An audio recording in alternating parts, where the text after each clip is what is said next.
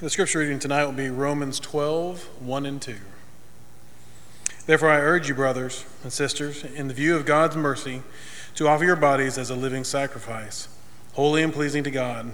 This is, a, this is your true and proper worship. Do not conform to the patterns of this world, but be transformed by the renewing of your mind.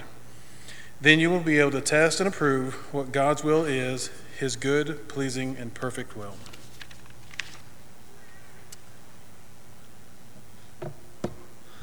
Hey, my name is Riley, and I was a senior on this Poncha trip, so I'll be a freshman at OC this next semester. Um, uh, first of all, I just wanted to say thank you so much uh, for your contribution on Commission Sunday, because without it, this trip would have been impossible. And I'm so thankful that we got to go on this trip this year. Um, so I'll just start off by saying uh, we left Friday morning at 6:30 a.m., which was pretty early um, for a bunch of high schoolers.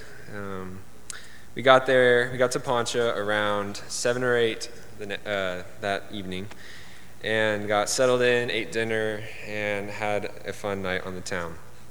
The next morning, uh, we got up, and our whole goal for that Saturday was door knocking. This is our door knocking picture. Um, we're all wearing the same shirt, so you know who we are. Um, and hopefully, the same person didn't knock on the same door twice, because that's happened a few times. Um, but our goal for, the, for Saturday was to knock on every single door uh, in Poncha and Salida. And I would say we did a pretty good job of that. We each uh, we split the vans onto different routes. Uh, the routes covered uh, most of the town, and so I would say that most every door in Poncha and Salida was knocked. Um, we had flyers to hand out, uh, and if they weren't there, we left a flyer. And what was really cool this year, um, we actually had a way for them to sign their kids up for VBS uh, at the door. And so um, the next two pictures are kind of our VBS pictures.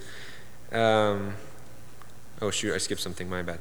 Uh, then that Sunday, the next wait, the next day on Sunday, we have worship with the congregation, and um, we it's pretty cool because I got to lead singing. Some of the other guys got to serve communion, read scriptures, and uh, kind of lead worship that day. It was it was a pretty cool experience. Um, their church building is not quite as big as this one. Uh, and so it was really cool to pack a bunch of people in there and uh, kind of blow the roof off the place with the praise. It was really awesome.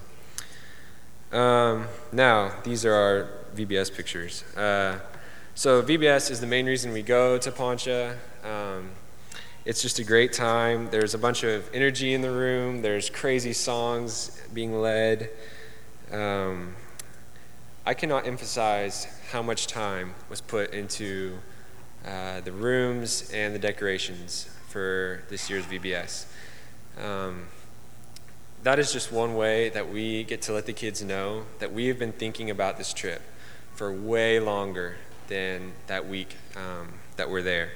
We prepared, we start preparing months ahead of time uh, with decorations and stuff like that. Um, however important the decorations are, uh, Jeremy and John would not let us forget that the gospel is the most important thing that we were teaching there, and that um, that was the main reason we were there. So they said, spend time on your decorations, but no decoration is important as the lesson you're going to give. I thought that was pretty cool.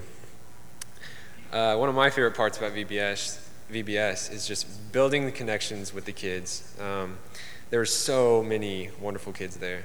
Uh, uh, one in particular, his name was Gerard. Um, if you look at our youth section, most of them are smiling right now because we all love Gerard. Uh, he's about this tall. Put it over here for this side. And he was so cute. He would uh, get in trouble playing with balloons he wasn't supposed to play with. Uh, he'd shoot you with finger guns. Just a cute kid. Um, and before we started that week, uh, one of the ministers there told us that uh, they, their family wasn't really connected with the church. They live really close to the church building, but they were not connected at all. And so he said, show some love to that, to Gerard. So we did, and um, I would say that when his mom came uh, to the open house on Thursday, she was very pleased to see Gerard getting so much love. It was very, it was very nice. Um, so our VBS takes up most of our morning, um, and then our next thing is our service projects. You can put the next picture up. Um, this is one of our service projects. Uh, on Monday and Wednesday, um, after VBS, we would visit um, community centers, parks, uh, anywhere that needed it, um, and we just do some work there. Some members needed some, um, so we did some bush trimming bushes. We built planter boxes. Uh, we cleared trash, and we. Um, I think one group actually built uh, like a really long fence, and I wasn't there for that one, but they were pretty proud of that one, and so um, that was pretty cool. We also sang at a retirement home, and I will say that uh, that would not have been possible without Woody Elmore. He put together uh, all these service projects and um, called ahead months before we left. Um, it was just a great, great way to show the community that we cared about them. So that's what we did on Monday and Wednesday after VBS. I'd be lying if I said that all we did was VBS and work projects because we had a lot of fun too. On Tuesday, Thursday, um, we had some options for fun things. Uh, you can put the rafting picture up next. Um, on Tuesday, we went rafting, whitewater rafting, a lot of fun, uh, a lot of good memories. Um, almost everyone that went this year is an optional thing, so not everyone goes every year, but this year almost every single person went. It was a great time. Uh, me and Audrey Gibbs got launched out of the boat in the toilet bowl, so I guess that tells you what we were. you have to think about that one. Um, but it was a great, uh, the rafting was so much fun. We also went swimming towards the beginning of the trip, um, and it was a lot of fun two of my favorite things from the swimming trip were uh, Connor, I think, did a backflip into a belly flop, and so that was that was fun. And then also John trying to do a front flip was about the funniest thing I've ever seen. He looked like a flightless bird trying to take off. he knows it's true too. Uh, you can put the last picture up if you want my last picture. Um, overall, this trip was just awesome, and I'm so proud that our youth group can put together a trip like this and change so many hearts and lives. Um, just with the preparation of a month or a month and a half, um, we can put on this VBS for these kids, and some of them, this is the only this is the only Bible they will ever read, is our VBS, and so this is the only experience of church that they may ever have. And so I'm so proud to put my name on this trip. Um,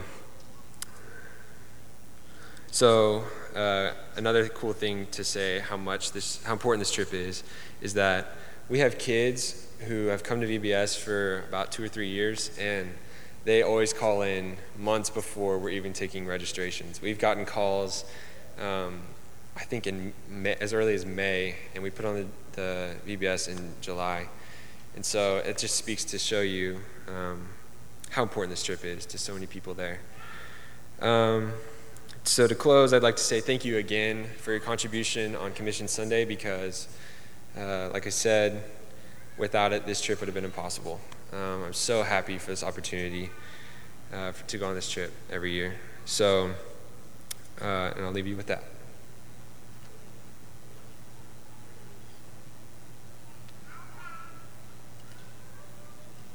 Hello. Uh, I'm Hunter. I'll be a I'll be a freshman in college. Yeah, I'm done with high school. Um, so so I'm going to be talking about Poncha, kind of like what he did.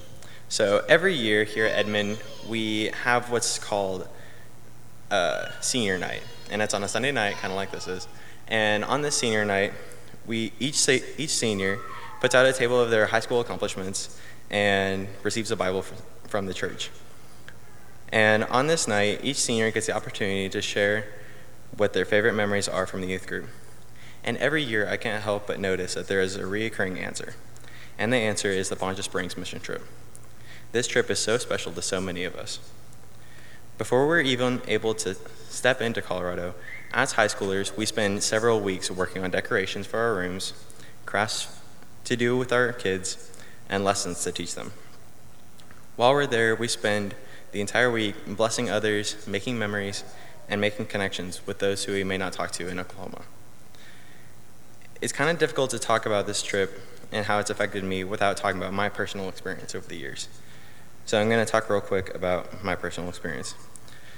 While in, mis- while in middle school, I heard so much about Poncha and how great a trip it was. When I finally got to high school, it was no disappointment. My first trip, freshman year, was the best mission trip I'd ever gone on. And second, second year, sophomore, was better than the first. Junior year, even better. Senior, senior year, my last year, was the best trip I'd ever gone on. The Poncha Springs mission trip is almost entirely student led, which means that each student is given responsibilities and opportunities to be leaders in different ways. I can tell you that each and every person that has gone on this trip has either made a connection with someone else in our group or made friendships with the kids from that area, or even both. No one goes on this trip to lay low, be unnoticed, or to go or just make it through the week. No, we go there with a purpose, and that purpose is to show God's love to everyone who we come into contact with. Many of these kids in Salida and Poncha don't attend church weekly like we do, or have a biblical background like we do.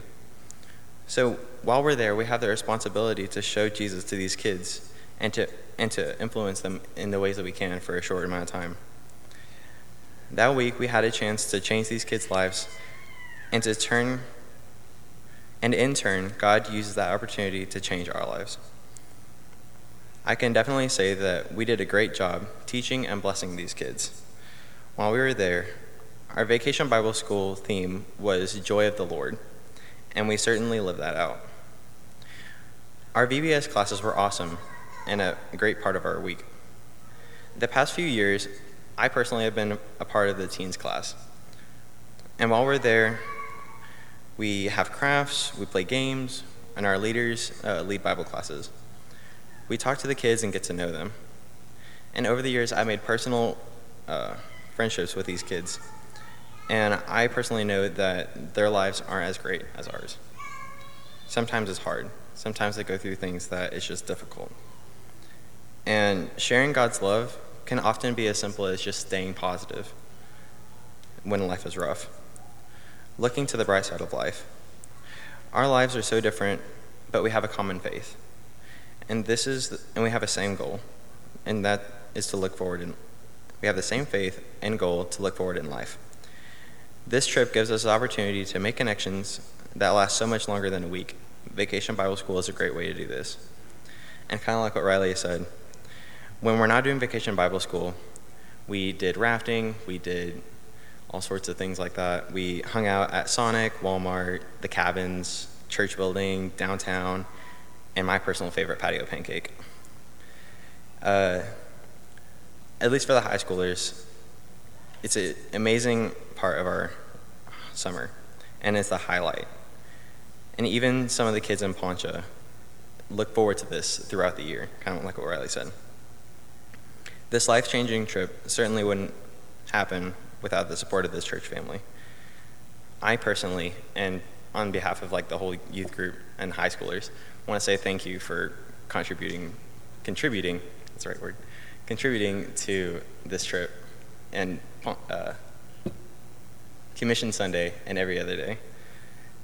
Uh, without this trip, those kids wouldn't know God's love. And, and since we do go there, now they do. Poncha has and always will have a special place in my heart. And Poncha always always has been and will continue to be blessed through our group. And because of this group, they will truly know the joy of the Lord. Thanks.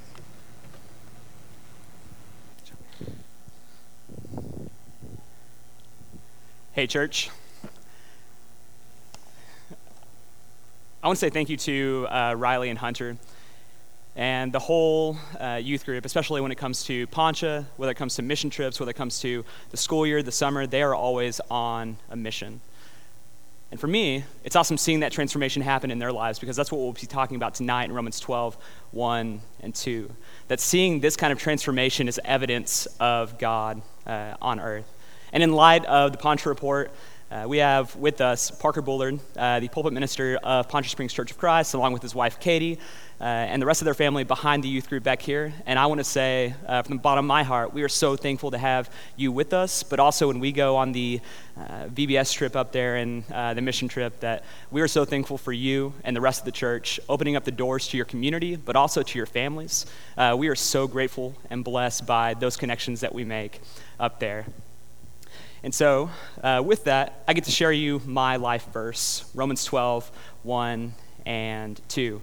What I've loved about this series is that it allows people that get up here um, every Sunday and share a little bit of themselves and open themselves up and be vulnerable about how God's Word and about how transformation and uh, the Holy Spirit just impacts all of our lives. And I appreciate that. And I thank you so much for the opportunity to share a little bit of my testimony, a little bit of my story, and a little bit of how God's Word uh, and works in my life have impacted me. And to start off with that, I'd like to talk a little bit about my grandfather, uh, or as I like to call him, Papa. Papa has a really hard time with passing up a really good sale. In fact, he loves going to auction barns, auction sales, uh, garage sales, uh, especially estate sales. Like those are his jam. He loves those. He can't pass up on a good sale. In fact, if there's a like a sale happening uh, 50 miles uh, in a radius around his house, he is there. All throughout my life growing up, I was forced against my own volition uh, to go and sit through hours of auctioneering and scoping out uh, some of the best places to pick up some cheap products. Papa uh, is a caring and loving man, but when he finds a good deal, he can't help but pull the trigger. It doesn't matter if he's bought something in the past, if it's cheap, like, he's going to buy it. Uh, he's a penny pincher. And just to give you an example of how many things he buys, he, um, out of the past five Christmases, um, along with Marcy being my wonderful uh, bride, uh, he's given me three of the same exact barbecue grills. And to make matters even worse, like he knows that I live on the second story of an apartment building, so I can't even use them. Anyway, this is pretty similar to what his garage looks like. Whenever he buys anything, he just keeps stuffing it in his garage. Except for this, uh, there's a car, which uh, if you replace it with a fishing boat, then that would be pretty similar to his. But even in his case, like, I don't even think the fishing boat has been taken out. Like, I didn't even know he fished. But he just crams all of this stuff inside of here.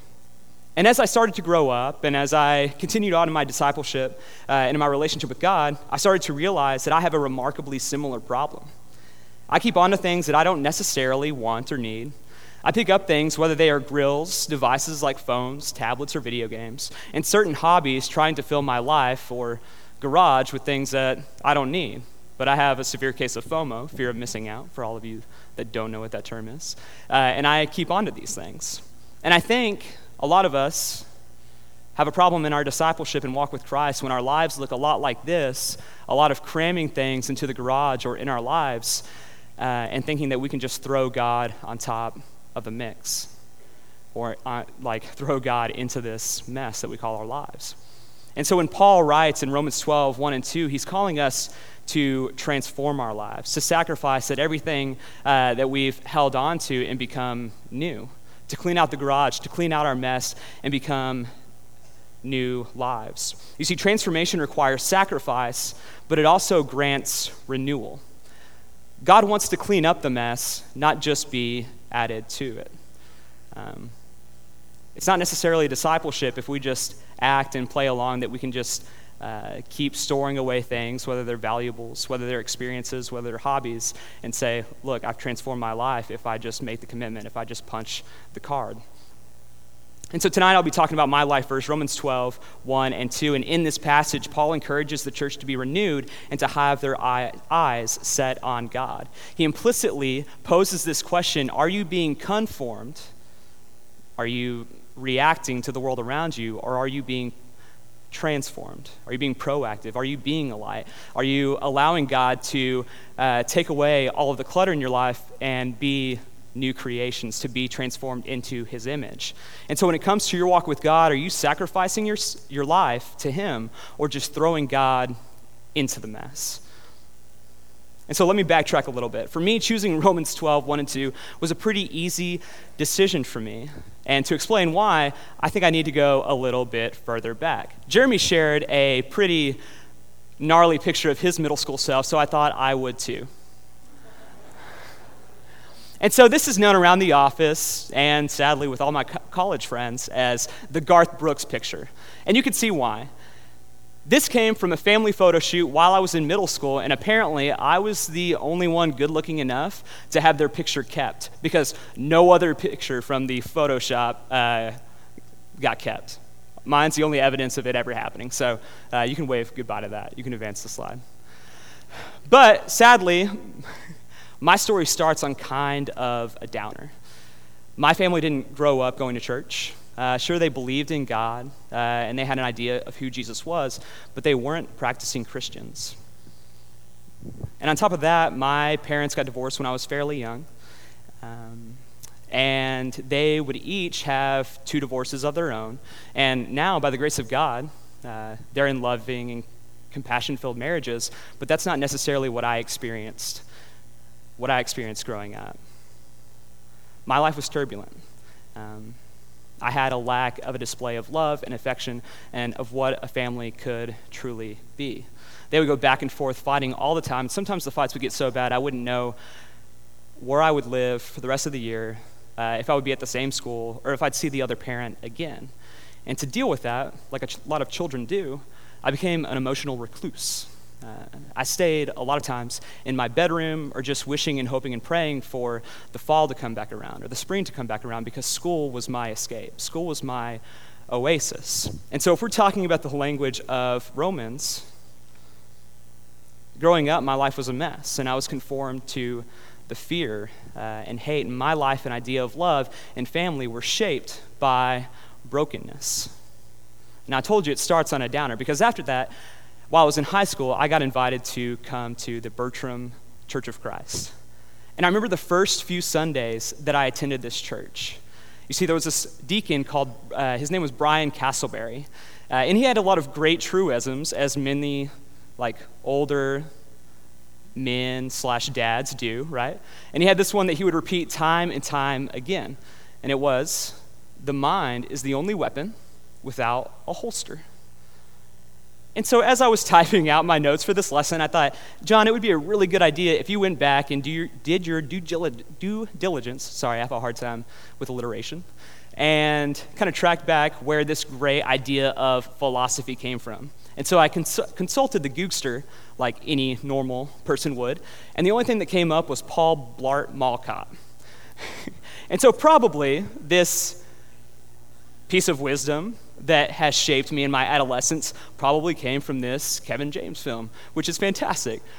but along with that, he would always recite Romans 12, 1 and 2, saying this I appeal to you, therefore, brothers, by the mercies of God, to present your bodies as a living sacrifice, holy and acceptable to God, which is your spiritual worship. Do not be conformed to this world, but be transformed by the renewing of your mind that by testing you may discern what is the will of God, what is good, what is acceptable, and what is perfect. You see, throughout Romans, Paul does some crazy things. He presents a breathtaking and demanding theology from the sinfulness and debilitating state of the messiness of human nature to the nonsensical, right? The nonsensical life, death, and resurrection of God's one and only Son. And then starting in chapter 12, he starts to, to change it up a little bit, a change of pace. It becomes less theologizing and more of a practical, more of an ethical nature. And so, if we're looking at Romans as a whole, Romans 12 and going on almost looks like the Sermon on the Mount would in the book of Matthew. In chapters 1 through 11, Paul discusses sin and forgiveness, and now he writes about how this affects the life of a Christian. A life dedicated to Christ transforms everything, not just one's membership. And so that's kind of the focus and the light that Paul has going from Romans 12 uh, down the rest of it. So let's break it up a little bit. Romans 12, verse 1. I appeal to you, therefore, brothers, by the mercies of God, to present your bodies as a living sacrifice, holy and acceptable to God, which is your spiritual worship. And so, again, Paul is tying a bow of his understanding of the gospel and how it affects a Christian's life, not just on Sunday, not just on Wednesday, but day in and day out. The gospel is more than a transformation of understanding, but of living. You see, doctrine is never taught in the Bible simply that it may be known, it is taught in order that it may be translated into practice. It's just like it's written in John uh, chapter 13. If you know these things, blessed are you if you do them. And so Paul takes what we know about sacrifice and what we know about the temple and turns it on its head. And this text becomes richer the digger you deep into it. Could you imagine being a first century Jew living in a time where the way that you sought forgiveness, the way that sins got wiped off your plate was taking the best of your flock or the best of your crop, or at least taking all of the money that you had, going to the temple and buying the best ram or the best dove that you could have, just so God could look at you again or God could love you again. And then that be taken all away by the power of the cross.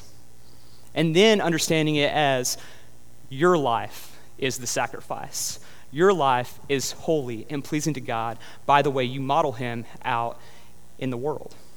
And so, rather, your life is this sacrifice to God, one that is good enough for the altar of God's temple. That's insane. Like, I'm not even a Jew, and I'm like, that's crazy compared to what I see in the Old Testament. Instead of a sacrifice that takes life, you yourself are a sacrifice of a life fully lived. And it's crazy that it's this kind of sacrifice and obedience which is good enough for God. Because I know time and time again when I sin and when I miss, like make a mistake, I think, whoa, God won't be able to look at me, or I can't go to God in prayer. He's ashamed of me. But no, it's this kind of obedience and life and sacrifice that pleases God. God is pleased by someone who devotes their lives to pursue Him and His will. And this changed everything for me. I remember myself as a high school student, which is becoming like a longer and longer backtrack to get to. But thinking of God as this like malicious king. At least this is what my parents and like family kind of portrayed to me. That if you acted good enough, if you didn't sin too much, then you could make it into this place with angels, right? Or at least like get away from the HE double hockey sticks place. Nobody wanted that, right? But this turned it all around. A life devoted to God is worthy enough and pleases God, unlike any other sacrifice. And it's enough to be loved by God. And it's for someone that hadn't understood that love, or at least comprehended it, like that really settled in me. So, going on to verse 2 Do not be conformed to this world, but be transformed. We'll get to that in a second. By the renewal of your mind, that by testing you may discern what is the will of God, what is good and acceptable and perfect. And so in this verse, Paul mentions that this should not be merely a decision or a resolution for one's life, but should transform everything. Not just the outside, not just your actions, but also your heart, your mind, in totality, everything that you are. It's not a New Year's resolution, it's not a weight loss program, it's a way of life. And Paul and Jesus and all the great people that know what Christian life is all about understand that being conformed to this world is not something that's fulfilling. It's not something that's uh, purposeful. It's not something that brings joy. It's only committing yourself to Christ. It's only making that sacrifice and committing yourself to a way that God intends you to live brings you all of that. Not just the stuff that you throw in your garage or you find at an antique shop. Being transformed is a restoration back into the image of God. And it's this kind of transformation that's best modeled instead of taught. We're so fortunate and blessed to have a Savior, to have a God that took on human form to show us what this looks like. Because we wouldn't really get it if it were on the, uh, you know, the fine print of a page. At least the Pharisees and the Sadducees didn't. And so, crazy enough, this word for transformation is, in Greek is metamorphao. Surprising, I'm getting my master's degree. I referenced Greek, okay? And, um, you know, this, this may be far fetched. You may not latch onto this, but the definition for metamorpho is changed or transformed. Whoa, like no one saw that coming, right? But it's crazy where else this is seen in the New Testament. It only pops up twice. Once being in 2 Corinthians 3:18, And we all, with unveiled face, beholding the glory of the Lord, are being transformed into the same image from one degree of glory to another, for this comes from the Lord who is the Spirit. Okay, a few of you may not be impressed, but the author here is talking about seeing God face to face, right? Where on Mount Sinai, when it was Moses and God, it's not how it went down, right? God is unveiled. But then also, it shows up the second time here in the Gospels Matthew 17 and Mark 9. And think, this is the same transformation that God has for all of you, myself included. After six days, Jesus took with him Peter and James and John, his brother, and led them up a high mountain by themselves. And he was metamorpho, he was transfigured before them, and his face shone like the sun, and his clothes became as light. The same transformation that God's intended for all of us is this transfiguredness. It's being the image of God. This transformation is also understood as the transfiguration, that the transformation that occurs in the life of a Christian is evidence of God on earth. And that's what I experience at the church. That's what I experience hanging out with these people each and every day. This is the kind of testimony and the stories that keep us going not only up here, but also in here. And so, after I went to the Bertram Church of Christ for a little bit, after I attended some of the Bible classes, I totally fell in love. Um, I had an interest in God like I never had before. I had a passion to, to read the Bible, to pray when things got dark and dreary back at home. And this may sound like blasphemy, but I promise it's not, right? Like, that's what you want to hear before someone says something. Um, it wasn't the story of Jesus and the cross that kept me going or got me interested in church or Bible class. It wasn't the crazy narratives of Daniel in the lion's den, David and Goliath, or even Moses and the Israelites. It was the family at church, right?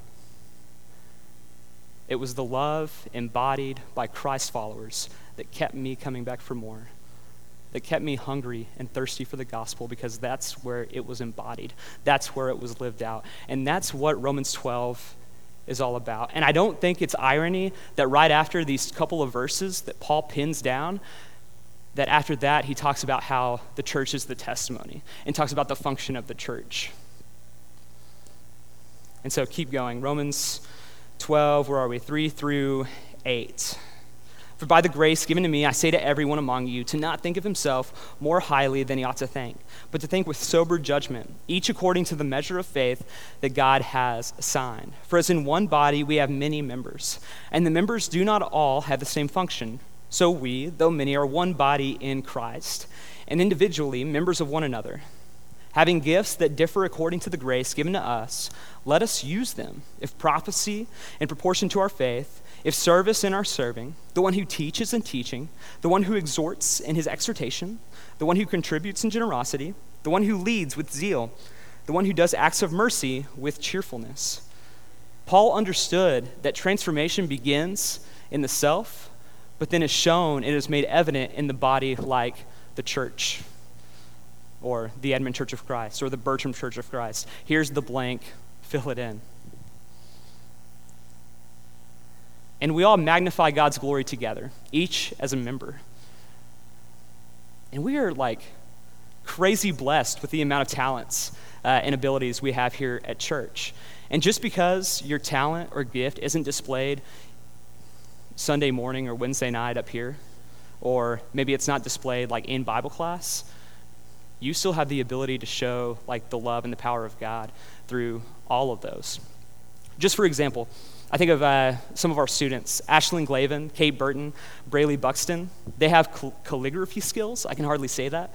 Uh, but also, they're crazy awesome at art. They make encouragement notes, like with all this fancy lettering, uh, which, you know, I can barely write my name legibly. Uh, but they also draw these awesome pictures that depict God's glory and majesty for things like LTC. Um, I think of our band nerds, like hold up. You may think that's a, that's a diss, but that's actually a badge of honor for them. Just giving you a heads up. Uh, like Daniel Epps or Joshua Preby or Zachary Cutshaw, uh, Samantha Kennedy, the list goes on because they take their energy and their love for band and bring people back to church saying, hey, we have this crazy family here at Edmond. And they use that energy to show God's glory and show uh, the power of the gospel through all of that. And I know I left some of you out, but I am proud of all of you guys. And then we have some awesome families here at church, like the Katie's or the Deans. Yes, all of the Dean's families. Uh, because without people like them, they go on youth trips, youth retreats, or mission trips like Poncha. They love a lot of our visitors or a lot of our new EYG members that come from fractured homes or places that they may not see love and family like a lot of us do. And they love them like they're their own. Without families like those, I would have no place in the church. So I am super blessed to have them as well. But then also our singles, uh, like from the Seekers or the Pathfinders, or our couples there that take a lot of our students in and pray with them and mentor them. We just have an awesome, blessed congregation that loves each other and takes care of one another. So don't be deaf to what God is saying to you and through you. These talents go beyond just the walls of what happens here in corporate worship or at church. This is the point I want to get across. Your greatest ministry is how you represent God daily in your life and relationships, the way that you show God's transformation each and every day. Because that's what captured my spirit. Uh, that's what made me keep coming back for more. So, for many of us, we have a different taste of what transformation is or what it can be. A lot of us think of it as a one stop shop to change everything we don't like about ourselves, almost like a New Year's resolution. But let's be honest, like how many of you are either like still remember your resolution or keeping up with it? No, discipleship, transformation is way more than that. It's much more than that. So here are a couple things that transformation isn't. Transformation isn't a one time deal. It's not just a resolution, and it's definitely not a weight loss program because I fail at those all the time. Uh, it's not an everyday desire to pursue, or it is an everyday desire, to pursue God and become more like Christ. Again, it's a lifestyle, not just a uh, membership card. Transformation isn't an instant fix. It's okay not to see night and day change. We're talking about clearing out a dirty garage. We're talking about getting rid of stuff in your life that maybe is not bringing you closer to God. We're saying goodbye to some of the ways you used to live your life. That's going to take time, and that's okay. I think a lot of us, when we commit our lives to Christ, we want that progress picture, right? Like, yes, I'm slimming down. I can see it. But it's it's a slow burn. It takes a while, and that's okay. Transformation, again, is a restoration of God's image, and that takes time. Transformation also is not a highlight reel. Renewal, wholeness, and completeness are not unattainable pursuits. In the early church, spiritual completeness and wholeness wasn't about having a blameless track record. It wasn't about stepping away from stumping your toe and saying a curse word, right? Paul had his faults. Paul had a thorn in the flesh. He made mistakes. He was bruised and broken, but still, committed himself to being whole and united with God. Being a disciple is about recognizing your own weakness, but believing in God's own perfection. And that you need a Savior, that you need a God like that, that you can rely on Him. And when you do have success, it's not for your glory. You're not doing this for the gram. You're not putting it on Twitter. You're not snapping it, right? Because it's not about you, it's about Him. You're transforming everything, not only your desires, but also your life. Transformation requires everything from us. First, it requires a sacrifice. It requires to look at everything in our garage, in our lives, and say, you know what? Maybe that's not bringing me closer to God. And being okay with the fact that discipleship costs us something. To truly commit ourselves to transformation, we must acknowledge the loss and actually clean up the mess. It's more than a commitment or a resolution. Again, transformation is not some kind of New Year's resolution. It's this kind of life that is perfect and pleasing to God. And God, if you haven't been told this before, God is big enough to handle your mess. We talk a lot about this with our students that a lot of times we feel a sense of shame if we do something wrong and we feel like, man, I've really let God down, so I can't come him, to Him in prayer, or I can't ask for forgiveness, but in reality, like, He's the all knowing God. So stop it, right? Um, transformation requires renewal. Seeking transformation may cause some of us to fear, but it inspires all of us to hope. The renewal may be scary because you have to let go of a lot of things that you've been idolizing or that you've drawn uh, compulsed to. But also the fact that that can be wiped away and you can be made whole and complete, and that brings hope. This transformation is the renewal and evidence of God. Your life is transfigured instead of conformed by loss of what you do not have, but rather having joy for the God that loves you. And then lastly, it requires assurance. This assurance that you can be confident that God loves you and God thinks that you're enough. That the transformation that you have in your own heart and the way that you live out your life for God daily is enough for Him. That you can take your body to the altar, right? And a sacrifice that gives life instead of takes it away. But it also requires assurance of all of us that we encourage, that we lead, that we uplift, uh, that when one of us is crying, we all cry. When one of us is happy, we're all happy. We need to look out for each other. And that it's this identity, it's this way of corporate worship, what we do on Sundays and Wednesdays, that launches us into daily worship, this daily kind of sacrifice. And so I want to leave you with a commission, because in a second we'll stand and have a time for an invitation. And I want you to think about seeking renewal and transformation in your life. And if you're kind of waffling, if you're deciding to uh, pursue Christ, uh, dedicate your life in baptism, then we want to honor that and we, know, we want to walk through that commitment with you. But also, if you've been a Christian your whole life and this is a time of renewal in your heart, that's available as well. Just because you've made that sacrifice once doesn't mean that it's over. We're constantly sacrificing, we're constantly transforming our lives into the image of God, and that's always going to be the pursuit. I want to say that this transformation is possible for you because it was possible for me. And it's this story, it's this power of transformation that affects other people. In fact, through my story, my dad and his family are going to church weekly. They're committed. Through this story and the impacts of my life, my mom got baptized. Don't sit on the gospel. Don't sit on the love that Christ has for you because God's calling you not to be conformers anymore, but transformers. That you'll go and be a disciple that makes disciples. Create in me a clean heart.